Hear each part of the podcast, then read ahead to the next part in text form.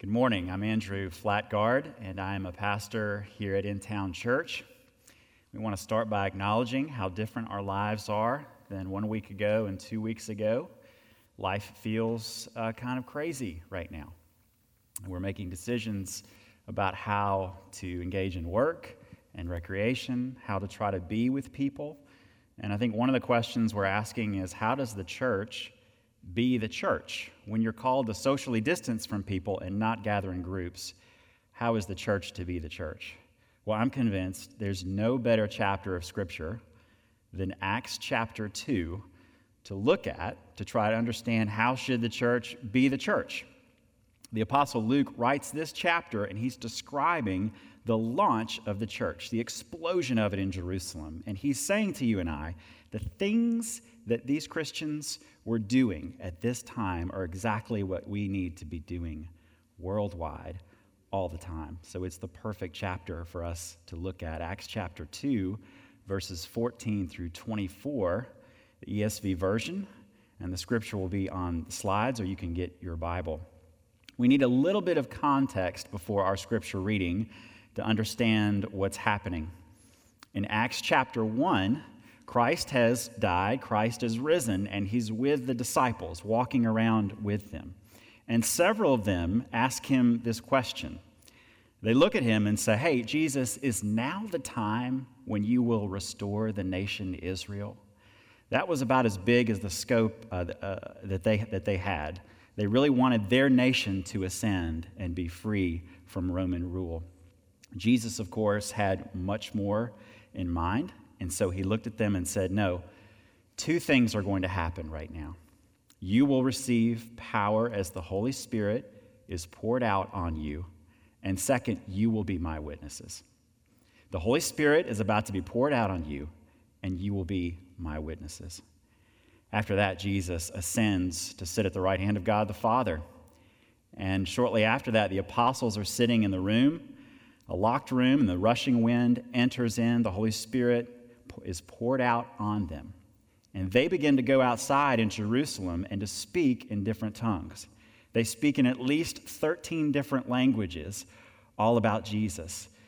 What Jesus said would happen to them happened to them. The Spirit was poured out on them, and they went out and became witnesses. Now, you can imagine how people responded there in Jerusalem in large crowds. Here are these disciples, they seem to be normal guys from Galilee, and now they're speaking in languages uh, that not many people know.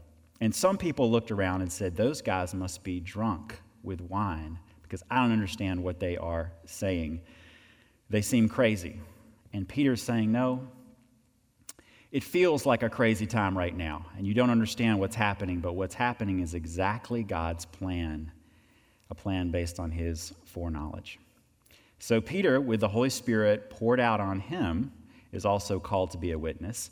And he stands in front of these, this group of thousands of people and begins to preach. And that is our text this morning Peter preaching this sermon in front of thousands of people. Acts chapter 2, verses 14 through 24. Rebecca, will you read for us?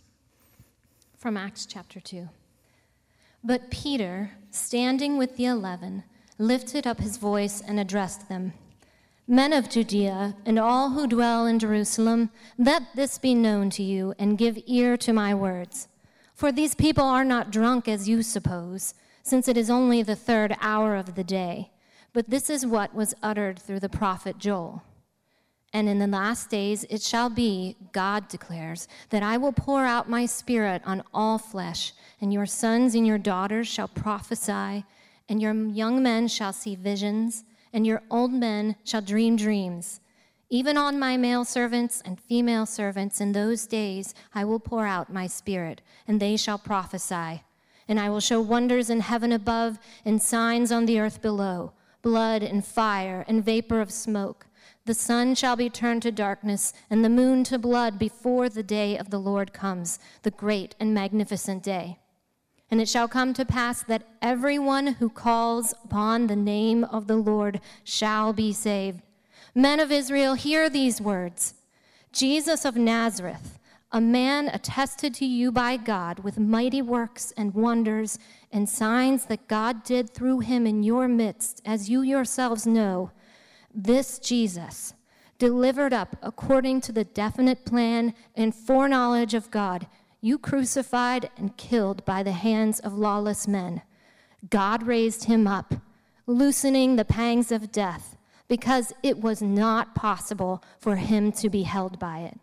This is the word of the Lord. Thanks, Thanks be to God.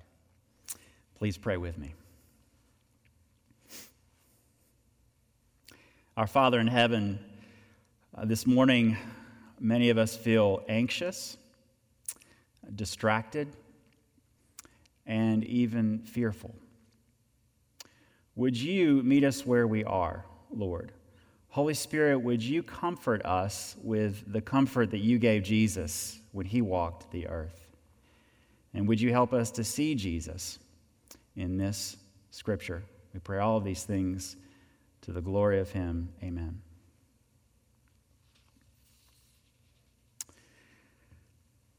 Are you tired of looking at screens? I am tired of looking at screens.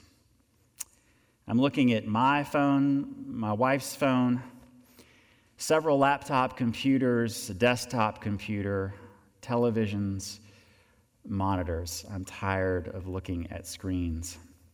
Did you, did you know that there is a town in America where people almost never look at screens?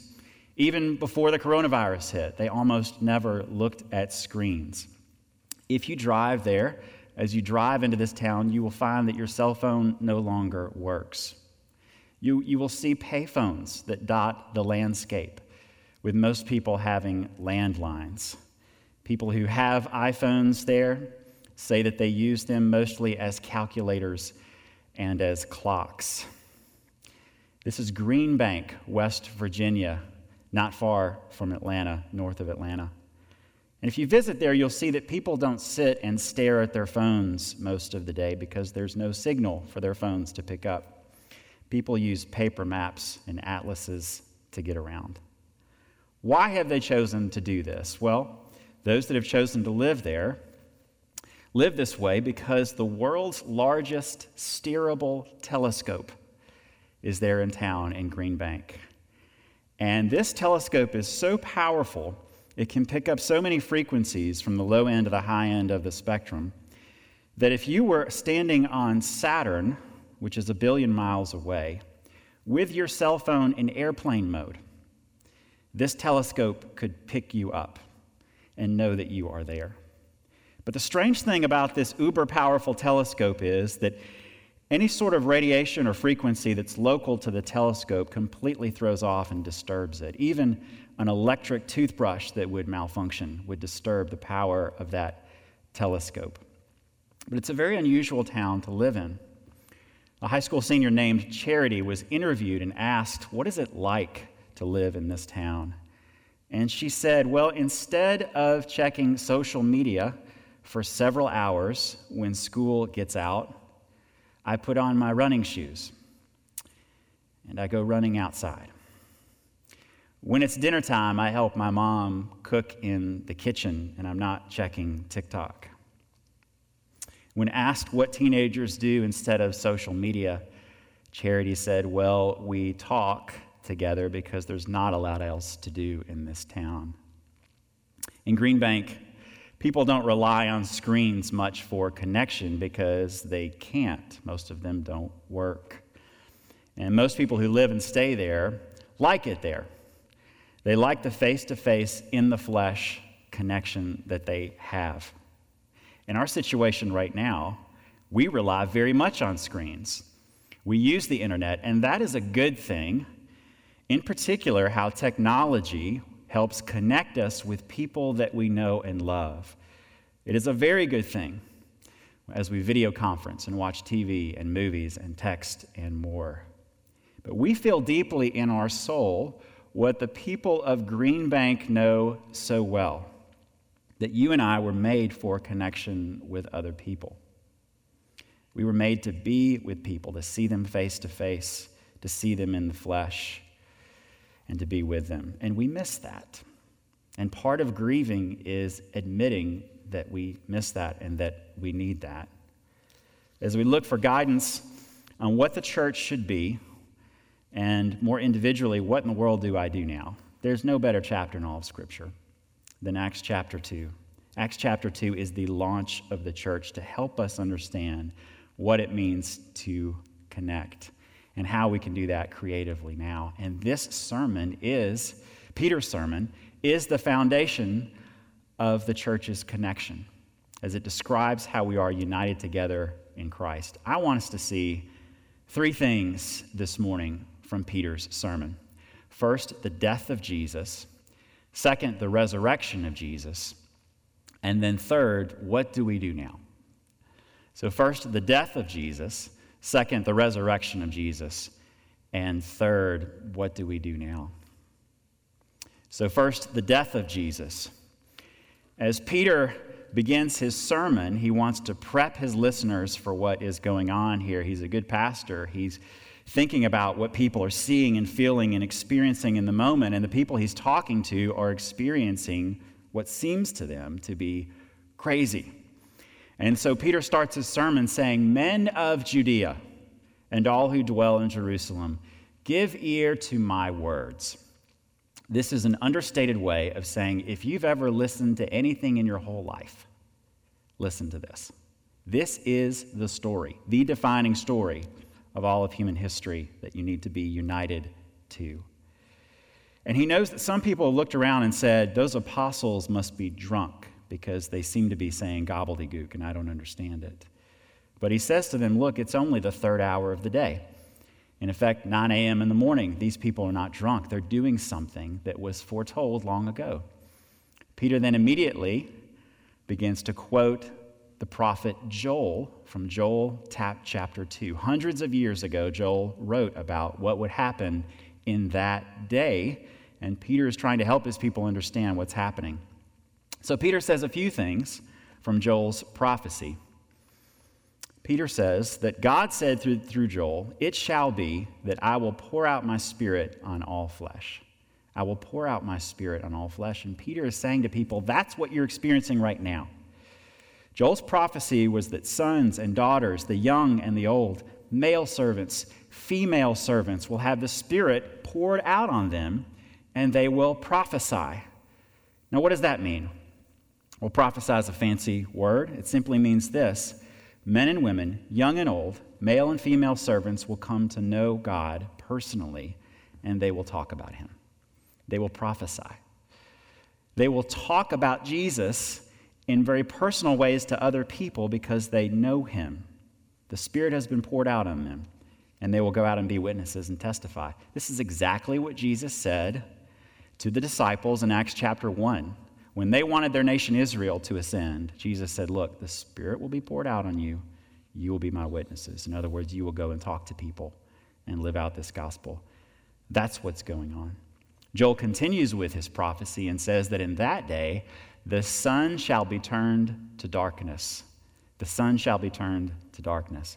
Well, Peter's listeners had just experienced that because about six weeks prior to Peter's sermon, Jesus was crucified on the cross. And the gospel writer is right that while Jesus was on the cross, from 12 noon to 3 o'clock in the afternoon, the sun was turned to darkness. It was dark. This is Joel's prophecy that has come about in that moment. And it was, as Joel says, the day of the Lord. Christ on the cross was the day on the Lord, of the Lord. For the Spirit to be poured out on these people, Jesus had to receive the punishment that everyone deserves for our sin and rebellion against a holy God. God the Father willingly crushed his Son.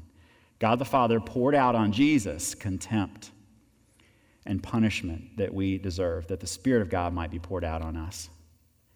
And Peter then very specifically guides his people as to how to respond to this. Because no doubt his listeners were thinking, if this is true, I must respond somehow. Peter is a good pastor. He gives them really specific things to do and how to respond. He simply says this Everyone who calls upon the name of the Lord shall be saved. Everyone who calls on the name of the Lord shall be saved. Well, who is the Lord? God. And Peter immediately tells them who the Lord is as well Jesus of Nazareth. Jesus of Nazareth from Galilee is the Lord. Peter goes on to say, You know this, don't you?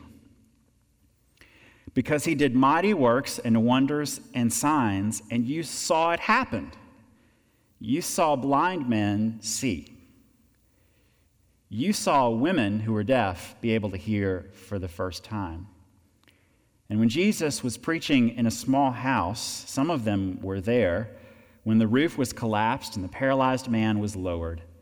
And the Lord Jesus forgave his sins, which was his greater need, and then healed him and gave him strength to stand up. And the paralyzed man walked away. Peter is saying, Look, you yourselves, in a very emphatic way, Peter is saying, You yourselves, you were there. You saw this. You know this is the case. And this was all part of God's plan. It was his plan according to the foreknowledge of God. Peter then makes it more personal when he says, You know, you crucified and killed him. Now, some in the crowd may have actually participated in the crucifixion of Jesus just a few weeks before, either urging that on or playing some sort of role directly in that. But he means more than that. It is your sin that crucified him on the cross.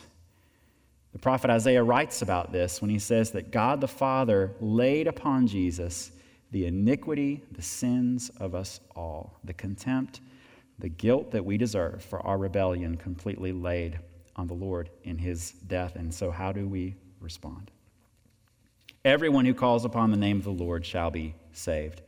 And later in Acts 2, Luke records uh, that thousands of people came to Jesus. Repent and be baptized for the forgiveness of your sins, and you will receive the gift of the Holy Spirit, Peter later preaches. So, Peter is saying to his crowd here what you are experiencing, the craziness of what you are experiencing today. Joel prophesied it, and it's happening now. God the Father willingly breaks his Son on the cross so that we might be healed. It's through his brokenness that we are healed. In the last week, I've been reading a lot online, and I read an article by David Brooks of the New York Times in which he made this observation. He said, Have you noticed that music and art, to some degree, are already filling the emotional gaps left by the absence of direct human contact? Wonder if that's been the case for you over the last week that some favorite movie, some TV show, uh, a book, piece of art, something that you've turned to that has helped your heart in some way because you miss being with people. Well, over the last week, I uh, found this little bowl I want to show you. It's called a kintsugi bowl. And if you're not familiar with that, there's a little backstory about this beautiful bowl, speaking of art ministering to our hearts. The art of kintsugi is about 500 years old, and it dates back to a Japanese leader named Ashikaga Yoshimasa. Evidently, in Japan, a tea bowl, of which this, that's what this is a tea bowl. A tea bowl is a very important thing in Japan. And so 500 years ago, this leader had a broken tea bowl, and he sent it to China uh, to be mended, to be put back together. The bowl came back to him in Japan with these ugly staples holding it together. And so Ashikaga commissioned local artists to try to fix this, and they decided to re break the bowl, take the staples out, and fix it. Now, as you look at the bowl, I wonder what your eyes are drawn to. Maybe not so much the hand, the hand is there for scale. Maybe not so much the black part of it. I imagine your eyes are immediately drawn toward the golden lines. It looks like rivers on a map, doesn't it? Sort of like where the Missouri River meets the Mississippi River. And if you, if you saw this not knowing the background of this bowl, you might think that an artist took a brush with some gold paint and just began to paint that on that as an accent. But that is not the case. This bowl was broken. And so 500 years ago, with the first tea bowl. When those Japanese artists began to put back together the bowl, they wanted to make it beautiful and they wanted it to work and to have its form and function back.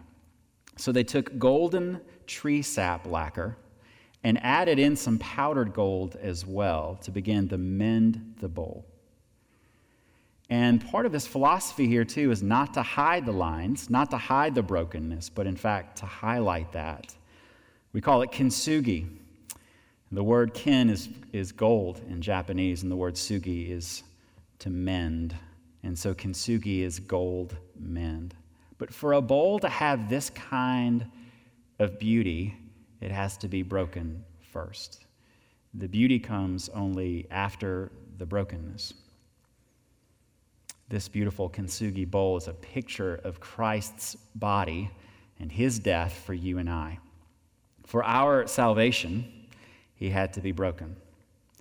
And that's exactly what Peter is describing here. He had to die. He was broken, and while he was in the tomb, he was mended by the Father to become something so beautiful. Now, some people had a hard time believing that that was the case. When Jesus appeared with his new body, his kintsugi body that had been healed by God the Father, uh, there was Thomas who did not initially see Jesus but had simply heard about this and he doubted, so we call him Doubting Thomas even now. Jesus ultimately appeared to him about a week after he was resurrected.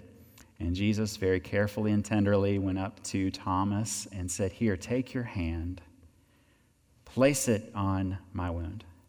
Take your hand, place it on my side. And how did Thomas then respond? He said, My Lord, my Savior. Christ, in effect, said, Look, I've been broken, I've been mended for you. My body is a kintsugi body. If you've come to know the Lord Jesus Christ, you know that you are in spiritual union with him. His life is your life, his death is your death. And when he died on the cross, he buried your sins, all of them. The prophet Isaiah writes that by his stripes you are healed, by his brokenness you are healed. So, Christ's body for you and I is a kintsugi bowl. It is a body of salvation that has been broken but mended. And the Lord has mended you by offering you forgiveness and giving you new spiritual life. How then can we respond to the death of Jesus? Exactly the same way that the Apostle Peter instructed the crowds there call on the name of Jesus. You may not know the words to say, there are no right words to say. Call on his name, repent and be, be baptized, and the Holy Spirit will be poured out on you, and you will be his witnesses. You will live out the gospel. Call on the name of Jesus, repent, and be baptized. Well, if you know and love Jesus, it's important to know that you are a Christian in part because of this sermon. This is the sermon that launched the church. This is the sermon by which thousands of people came to Christ. The Holy Spirit was poured out on them, and they began to go and tell and be witnesses. And through faithful men and women, boys and girls, through the centuries, we've come to know and love Jesus. Now they've been sent as witnesses across the globe, and we benefit. It's not just the death of Jesus that sent these people out, it is the resurrection of Jesus, too. Second, I want to focus on the resurrection of Jesus.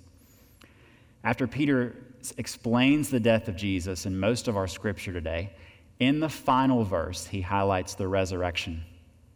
Peter writes, God raised him up, loosing the pangs of death, because it was not possible for him to be held by it. Why was Jesus resurrected? Why was his resurrection, in fact, so important too? Well, Peter writes in a very understated way in which he says God raised Jesus up because it was not possible for him to be held by it. God raised up Jesus because it simply wasn't possible. God is a God of life and love, and death is temporary. It was not possible for death to have the final word in the life of Jesus. Jesus was also raised from the dead for your sake and for, for mine as well. I mentioned that Jesus is our life, He is his death is our death. His resurrection is our resurrection. He is, the scripture says, the firstborn from the dead. He is the first fruits of those who have fallen asleep, which is a way of saying he's the, he's the first one to be raised from the dead for those who have died. Jesus is our hope for this life, He is our hope for the next life, and we are united to Him in His resurrection. And the scripture says there is a harvest of resurrections to come even soon. He also had to be resurrected so that the Holy Spirit could come and be poured out on us. When Jesus walked the earth, the disciples asked him questions about the Holy Spirit. And At one point, he turned to them and said, Look, I'm telling you the truth. It is to your advantage that I go away. For if I do not go away, the Helper, that is the Holy Spirit, will not come to you. But if I go, I will send him to you. Jesus had to be resurrected from the grave so that he could go and ascend to God the Father so that the Holy Spirit would be sent, that people would come to know Jesus and be his witnesses. The resurrection then had to happen. The Holy Spirit was poured out on Peter's listeners, and the Holy Spirit has been poured out on you and on me if you've come to Christ. Earlier, Steve read several verses from Titus 3 that say exactly this. It says, The goodness and loving kindness of, our, of God our Savior appeared in Jesus and that we're saved by the Holy Spirit, whom God poured out on us richly through Jesus Christ our Savior. The Spirit has been poured out on us too. We don't go around necessarily speaking in tongues. That was a unique time in history there when the church launched. But the same Spirit poured out on the disciples, the apostles, the same Spirit poured out on that crowd is the same Spirit poured out on you and I. We've been given a new heart, a new life, and a new direction.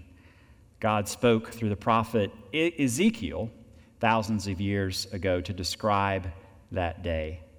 God said, I will give you a new heart and a new spirit I will put within you, and I will remove the heart of stone from your flesh and give you a heart of flesh, and I will put my spirit within you. So Jesus says to his disciples, the Holy Spirit will be poured out on you, and you will be my witnesses. Peter says to his listeners, The Holy Spirit will be poured out on you, and you will be my witnesses. Jesus says to you and I now, Look, the Holy Spirit has been poured out on you. God has poured his kintsugi gold into your broken places that need healing, and now you are my witnesses. Go and tell. Now you are my witnesses. So I spoke of the death of Jesus and the resurrection of Jesus. And third and finally, I want us to look at what do we do now? The Holy Spirit has been poured out on you and I, and we are to be his witnesses. What does that look like when there is a pandemic? When the Apostle Peter preached his sermon, he preached thousands of people. We're not supposed to get together in groups of thousands of people or even hundreds of people, or even a dozen people right now. Let's be clear loving people means not getting together with other people in person right now. We must work together to flatten the curve. One way to love healthcare workers, one way to love the elderly and those with compromised immune systems is not to gather in groups, in fact, to try to cut off the growth of this. But how then do you engage in this sort of telling of other people about Jesus? Being a witness, living out the gospel, how do you do that when we're called to socially distance from people? You may know at In Town now, we've, we've actually started a new series on evangelism. That's no accident. The Lord has us in Acts chapter 2 right now in this month for, for good reason to learn how to be the church. But the question has to be answered, asked, and answered. How do you talk about evangelism when you're supposed to be distant from people? Well, let me start by saying I, I want you to reflect a little bit about your own heart. And I want you to understand and come to believe that God is very much at work in your life right now. Have you been surprised over the last week how deep your emotions run, how strong they are? Maybe you've gone out some to grocery shop and you, and you feel a bit of fear. Maybe you turn on the news, you feel fear and anxiety. You don't know what's going to happen. You felt extremes of emotions. And you felt sadness too at what you've lost and what you are losing. Well, those emotions are good things. God has emotions. He gives us the ability to have these emotions, and our emotions help us to interpret and to digest what's going on. Don't rush through the sadness and rush through those emotions, but understand that God is at work and that He's doing something right now. Right now is a special opportunity to grow in faith and to care for other people. God is a God of life and love. He is making you more like Jesus. He is at work through your life, even through the very deep emotions that you feel. So, then, how do we do this? How do we be witnesses? Acknowledging the fervency of this moment and all that we feel so deeply, how do we do this? I'll suggest three things for how to be witnesses. First, pray for people. Second, share your life with people. And third, go outside. Pray for people, share your life with people, and go outside. So, first, pray for people. We get this from the life of Jesus. He often prayed for people. He would get up early in the morning and pray for people, he would stand before Jerusalem and pray for them. So, we follow the Lord's example here to pray for people. And how do we do that? Well, first, we, we need to acknowledge that prayer is a good thing, that prayer is something that we need to do. One of the reasons that therapy and counseling is so powerful is that it helps us get out what's in our heart and the fears that we have and some of the dark places that we don't talk about. It shines a light on those places and helps us understand that we're not alone and that God is at work. Prayer helps in that sort of way to speak, even to speak out loud, to pray out loud, gets out what's going on in our lives. When, we say, when I say pray for people, I want to start by saying pray for yourself. Pray for yourself. And be honest with the Lord. The Apostle Paul writes in the New Testament don't be anxious about anything, but through prayer, offer up your requests to God. What he's saying is that what will help with your anxiety is to pray and to voice those requests to God and then watch Him be at work. One way we address that anxiety is to pray and to pray honest prayers too. The Lord wants to hear what you honestly feel. It's okay to pray to God and to say to Him, Lord, to be honest, I find myself caring about Netflix more than my neighbors. More than my neighbors, I care more about right now what I'm watching because I'm scared. Will you invert that, Lord? Will you change that? Because I can't change that heart of mine on my own. I need you to do that. Would you help me, Lord, to care more about my neighbors than what I'm watching on Netflix? And Lord, would you give me your patience and love? Maybe over this last week you have found that it is hard to be home or hard to be in the same place all day long to shelter in place. And you find that there are limits on your patience and limits on your love because you're a finite creature. Listen, those limits are actually a good thing because when you reach the end of your rope, that's when God really gets to work, right? That's when you really begin to feel, wow, I really need Him. And the scripture calls you and I to ask God for patience, to ask God for love and He will give it. And of course, then in, in praying for ourselves, we want to pray for other people that they would come to know and love Jesus. Lord, would you meet their needs? So, first, I want to say, pray for people. Second, I want to say, share your life with people. Share your life with people. I'm convinced this is the only way forward. As we feel the tendency to pull back in and withdraw and maybe hoard and try to protect ourselves most of all, the way forward, the only path to joy, is to share your life with people in the particular way that you are able to do that. The Apostle Paul, actually, in the New Testament, gives a reason as to why it is so important to share your faith, to share your life with people right now. When he wrote the letter of Philemon, he was, so to speak, sheltering in place. He was in prison. He couldn't go anywhere. And so he wrote this letter to Philemon, and he says a most interesting thing. He says, I am praying for you that you would share your faith so that you would understand all that you have in Jesus. Paul doesn't say, Look, I, I, hope you'll share your faith so that hundreds of people will come to know the Lord. No, I hope you will share your faith because that's the way you are going to understand all that you have in Jesus. That's how your joy will increase. We want to share our lives with other people for their benefit, but understand that's the only path forward now toward joy. And you and I can do that because God has poured his gold into your broken places, hasn't he? And because of that, you can pour gold into the broken places of others. The way you do that is to share your life, not to hide, but to open your heart. And the way you do that is, of course, through video conferencing. You're doing that, right? Through phone calls, texts, social media, reaching out, writing a letter, in fact. But even in the midst of all that, we grow weary with screens because we're made for a face to face connection. When I say share your life with people, I mean first, share your life with the people you're living with, with an open heart. Lord, would you help me to share my heart and life with those that I live with first? and those that are near to me. Share your life with your neighbors. Talk to them when you can, at a, at a, proper area of social distance, of course. Are you finding that your neighbors are eager to talk? I've never had so many conversations with neighbors. Some of the neighbors, I don't know their names, but I'm talking to them as if I know them.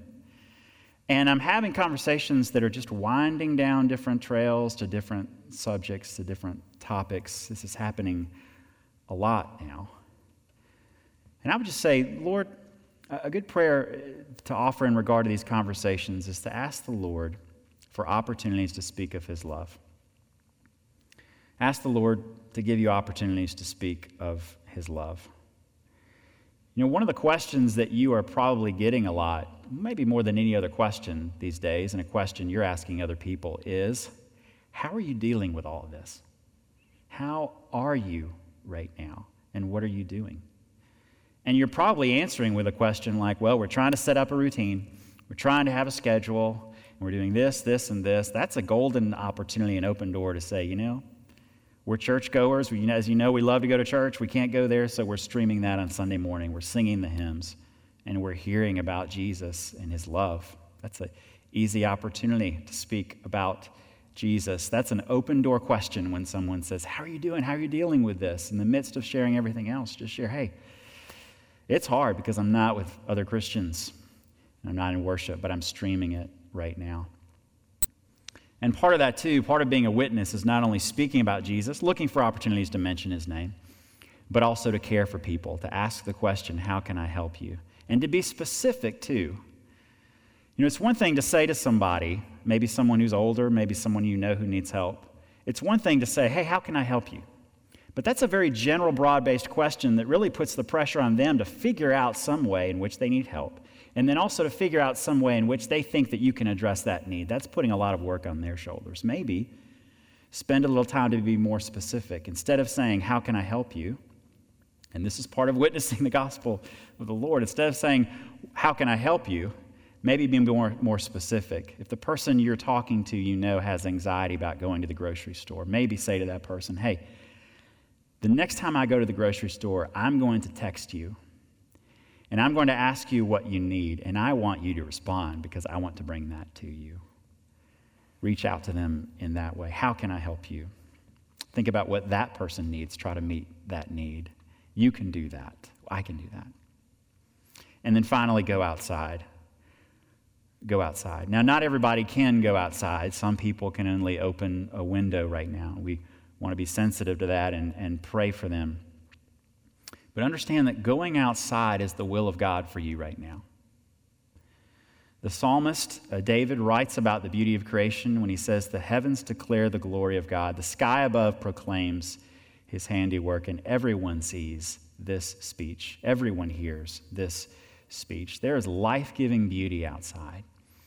Go outside when you can. What happens when you go outside? Your posture changes. You breathe more deeply. You breathe in fresh air. And on most days, the sunlight hits you. And right now is a great time to do that. Spring has sprung. Azaleas are in bloom. Japanese magnolias and cherry blossom trees are in bloom. Go outside. Look at these beautiful plants and trees and enjoy the color green. And look up. Look up at the clouds as they form into animal shapes. My daughters love to point out how the clouds will form into shapes of alligators, bears, lions, and tigers. And to the, degree, to the degree that you're not hurried, that you're in an unhurried state, look outside, go outside, smell these things, and take them in. One of my favorite mentors in life says that beauty heals the wounds of brokenness. Beauty heals the wounds of brokenness. God is using the beauty of His creation to mend your heart and soul right now. And it's the beauty of His creation that is the golden lacquer to mend your heart, to minister to you in your broken places that hurt. And you are carrying a lot right now. Let the beauty of God's creation minister to your heart. It is His gift to you. And going outside actually helps you do the first two things I mentioned pray for people and share your life with people. If you're able to walk around your neighborhood, your apartment complex, as you walk by uh, the places where people live, pray for them. Pray for them as you meet them. Pray for them as they walk by and love them in that way. That is evangelism. Understand, praying for people is evangelism. It's not just when you mention the name of Jesus to them or love them in other ways. Praying for them is evangelism. And as you pray for and look for opportunities to share your life with people, understand that God has placed you in your specific place, in your home, your apartment, your condo, because He wants you there. He wants you with those people. He wants you to speak and, and reach out to the neighbors to the degree that you can. It's no accident, and His purposes will not be frustrated by a virus as you are with those whom you love, those whom you live with, and as you interact with other people, either online or in person, be reminded that you have no need to hide any of your broken places. I mentioned that kintsugi art that doesn't hide those broken places. In that beautiful tea bowl I showed earlier, the artist could have used black paint, right, to hide those broken places, but instead he used a beautiful, bright, golden tree sap and lacquer to highlight those places, right? There is no need for you to hide the fact that you have very deep feelings that hurt right now, that you feel broken and sad and afraid. So do your neighbors. They feel those things too. And as you share openly about all that's going on in your life, people will see your broken places and they will see the golden lacquer that God has poured into those broken places and many will ultimately come to know and love Jesus. So join me. Pray for people. Share your life with people. And go outside. Christ's body is a kintsugi body for you. God the Father mended his body. And God has poured gold into your brokenness. God is mending your heart and life now. Because the Spirit has been poured out on you and I, you and I then can pour gold into others' brokenness. This is the path to joy. Will you please pray with me?